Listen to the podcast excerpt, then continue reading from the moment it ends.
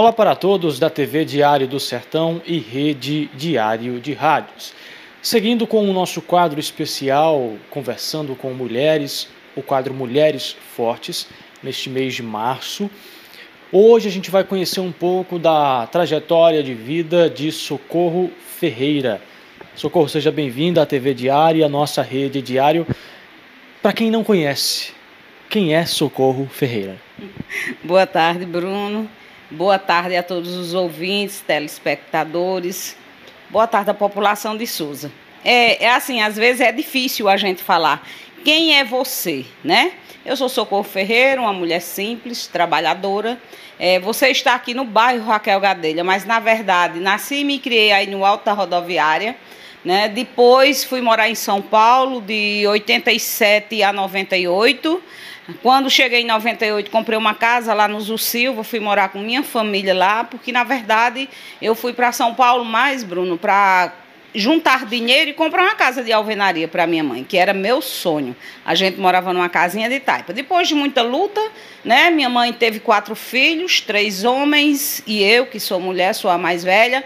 E foi uma vida assim bem é, cheia de obstáculos, na verdade, para quem nasce pobre, filha de mãe solteira, e nasce na periferia da cidade, você tem que matar vários leões por dia para você chegar a conquistar algo que lhe faça ser um ser humano, deixar de ser invisível e ter visibilidade na sociedade.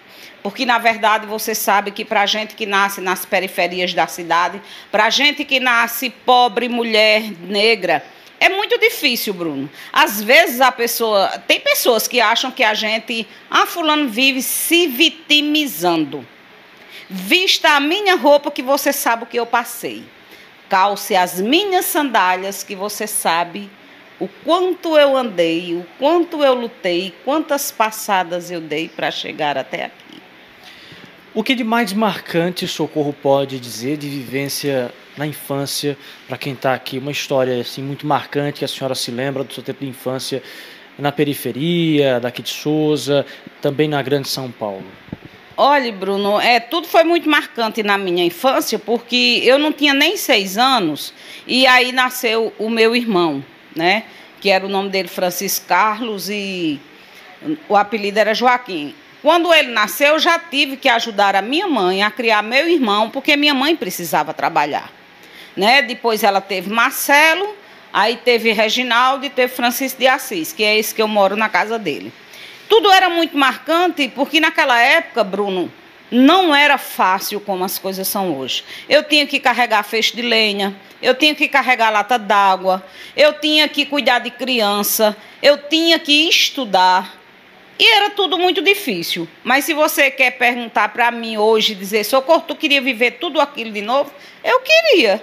Não foi ruim. Como você disse, marcante. É marcante sim. Porque você chegar a, a, passar por tudo isso e depois lá na frente você ter aquelas conquistas, tudo é muito prazeroso. Eu dormi muito numa rede que era cheia de remendo. Aí hoje eu tenho uma, uma rede boa, uma não, eu tenho várias, tenho outras guardadas. Tenho uma cama boa para dormir, aí eu tenho direito de escolha. Quando antes eu não tinha, né? Quando hoje, se eu quiser comer uma coisa, eu posso escolher. Antes não tinha essa escolha.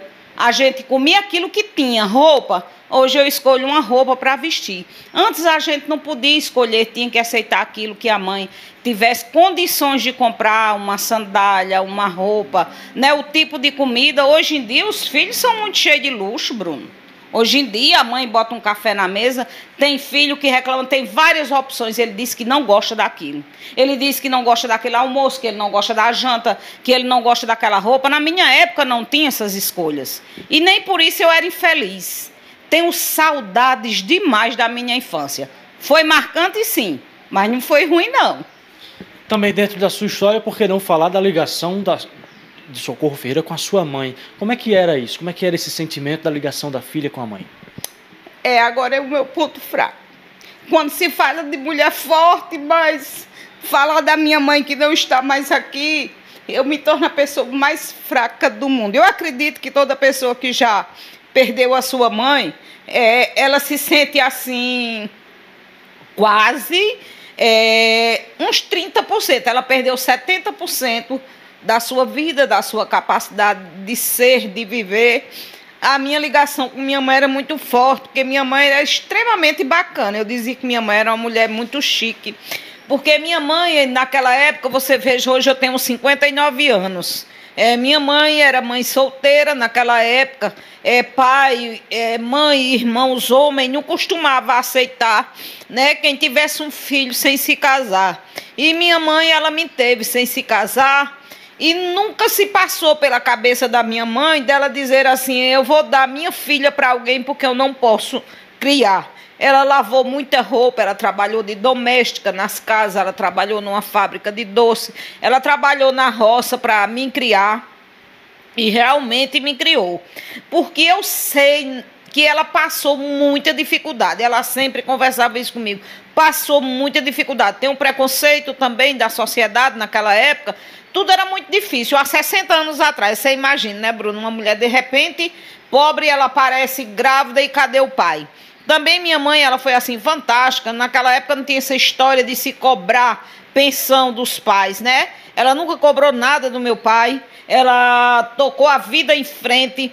É, e nós vencemos. Eu, depois de 40 anos, eu acabei indo para uma faculdade porque aquele diploma não fazia uma diferença é, na minha vida para o dia a dia mas fazia uma diferença porque aquilo é como se aquele título fosse para minha mãe. Depois de 40 anos eu fui para a faculdade, me formei. Não é que, como eu disse a você, não ia alterar em nada na minha vida, mas eu tinha que fazer aquilo para mostrar para as pessoas que realmente, quando a gente vem de família pobre, humilde, simples, e que a gente quer vencer na vida e que a gente tem uma família bacana, a gente consegue tudo o que quer o céu é o limite. E eu consegui. E aquele diploma não foi para Maria de Socorro Ferreira da Silva, foi para Francisca Lopes da Silva. Esse momento é de muita emoção aqui.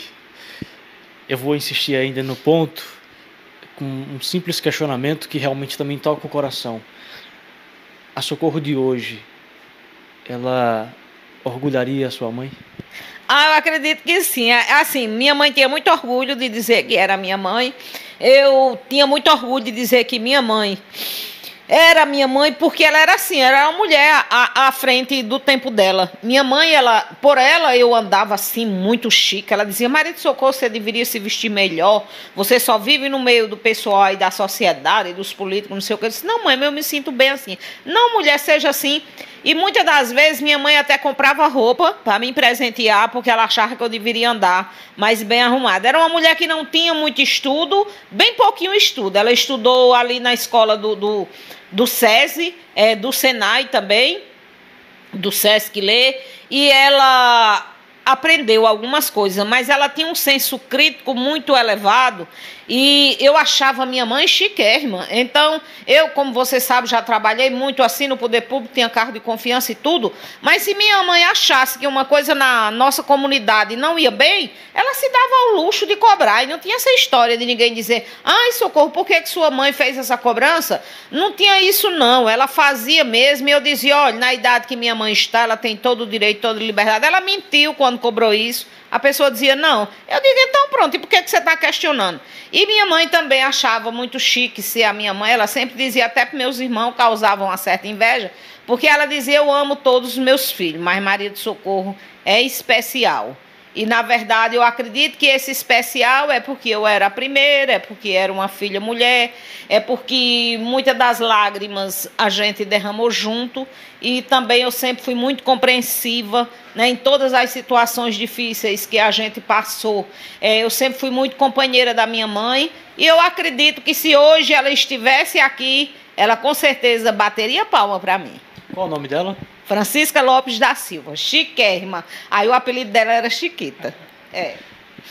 A gente está chegando aqui no finalmente do nosso quadro Mulheres Fortes, conversando com mulheres que realmente são exemplos para a sociedade, mas eu tenho dois últimos questionamentos para Socorro e eu sei que conhecendo, apesar de pouco, mas conhecendo a sua trajetória, é, você vai responder realmente com muita firmeza. Socorro, ela é ativista também, é, política, E eu questiono também nesse sentido, porque é um exemplo de força também para as mulheres na política. Socorro tem pretensões na política para 2024 também. O que, que as mulheres que se espelham eh, em você podem esperar para as próximas eleições? Bruno, na verdade, é, é desde do ano 2000 que eu sou muito envolvida com política, fui candidata a vereadora, não obtive sucesso e não vou dizer assim todas as vezes fui derrotada, não, não obtive sucesso, não obtive a vitória. Mas eu não considero uma derrota, porque todas as pessoas que votaram em mim, eu acredito que elas não se decepcionaram, porque mesmo sem ter um diploma de vereadora, é, eu sempre exerci o meu papel de verdadeira cidadã. Continuo trabalhando da mesma forma, fazendo as cobranças é, ao poder público. E para o ano de 2024, se eu disser hoje para você que eu tenho pretensões políticas de ser candidata, eu não tenho, Bruno, porque eu já vou estar com 60 anos. Você imagina do ano 2000 até agora, 2023, 2024, você veja, é muito tempo. E é, é, eu já gastei, eu acho que eu gastei muito assim da minha saúde, do meu tempo. Até deixei de, de conviver e de viver muito mais com minha mãe, com meus irmãos, é, envolvida com política. E mesmo sem ter um mandato, eu trabalho como qualquer um vereador, até mais, porque eu não tenho salário, mas eu desempenho o meu papel de verdadeira cidadã, até porque eu acho que quando você quer fazer alguma coisa pela sociedade, você não precisa de um diploma e de um salário. Basta você ter consciência política, basta você ter empatia com o seu semelhante, basta você querer. O querer é tudo nesta vida. 10% é a execução. Você, eu digo sempre, ó, gente, 90% é o querer. Se você não quiser, você usa todas as desculpas. E os 10% é só você executar. Então, mesmo sem ter um mandato, eu acredito que hoje eu trabalho muito mais aqui na nossa comunidade do que certos vereadores que pegaram os votos daqui e, infelizmente, consideram esse povo como número e não como ser humano. Tá aí. Essa é Socorro Ferreira e o meu último questionamento é além de tudo que a senhora já contou aqui, o que, que faz de fato Socorro ser uma mulher forte e de onde é que vem essa força? É, eu acredito que o que faz uma mulher ser forte é o querer vencer na vida, é o querer ajudar o seu semelhante. Eu me formei numa profissão, né, como eu sou assistente social de formação, como eu disse a você que o diploma não ia fazer diferença na minha vida, porque na verdade, é, como eu morava numa, morava e ainda moro hoje numa comunidade pobre, é, eu aprendi a ser assistente social desde pequena, porque eu sempre tive empatia com o, os problemas dos outros e sempre tentei ajudar. E eu acho que isso faz a gente forte quando você olha assim no outro e você se enxerga. Eu costumo dizer também que não existe nenhum forte que também não seja fraco, e nenhum fraco que não seja forte. Agora, isso tudo vai depender do, do da sua ação, do, do seu viver socialmente, que eu não acredito que ninguém seja bacana, ninguém seja forte, quando você vê ali o seu semelhante sofrendo e você não faz nada. Então você é a pessoa mais fraca do mundo. E mesmo assim, sendo essa mulher forte, é, eu sou uma pessoa que muitas das vezes eu ainda me questiono, eu costumo dizer que eu tenho uma dívida social com aqueles que moraram, que nasceram, que conviveram comigo desde pequeno e que não conseguiram conquistar o que eu conquistei até hoje. Eu costumo dizer que eu tenho uma dívida moral com essas pessoas e sempre que posso, eu faço o que está ao meu alcance por essas pessoas, porque eu não entendo por que, que eles não conseguiram o que eu consegui. Se a gente nasceu no mesmo torrão, é, comeu no mesmo prato, debaixo do mesmo teto, a gente brincava, estudava junto, corria junto, e eu acho assim que eu consegui muito mais coisa do que certas pessoas que era do meu convívio, Bruno, não conseguiu. Isso me faz forte e vai continuar me fazendo ainda mais forte. Numa sociedade onde a gente vive cheia de preconceito, cheia de discriminação, e às vezes tem gente que diz: eu mato um leão por dia. Eu já digo que eu mato vários leões. Os leões da indiferença, do preconceito, da discriminação, da invisibilidade, que isso é muito triste. Imagine você, eu tenho essa coragem toda para ir à luta, para falar e para buscar. E aqueles, Bruno, que não têm coragem? que às vezes acha que realmente nasceu para sofrer, que nasceu para ser discriminado. Eu acredito que Deus ainda vai me dar muito mais coragem para que eu continue cada dia sendo mais forte, porque eu ainda acho que ainda sou um pouco fraca. Tá aí, gente, essa é a história de Socorro Ferreira no quadro Mulheres Fortes. Com imagens do Olho da Verdade, Bruno Rafael para a TV Diário do Sertão e Rede Diário de Rádios.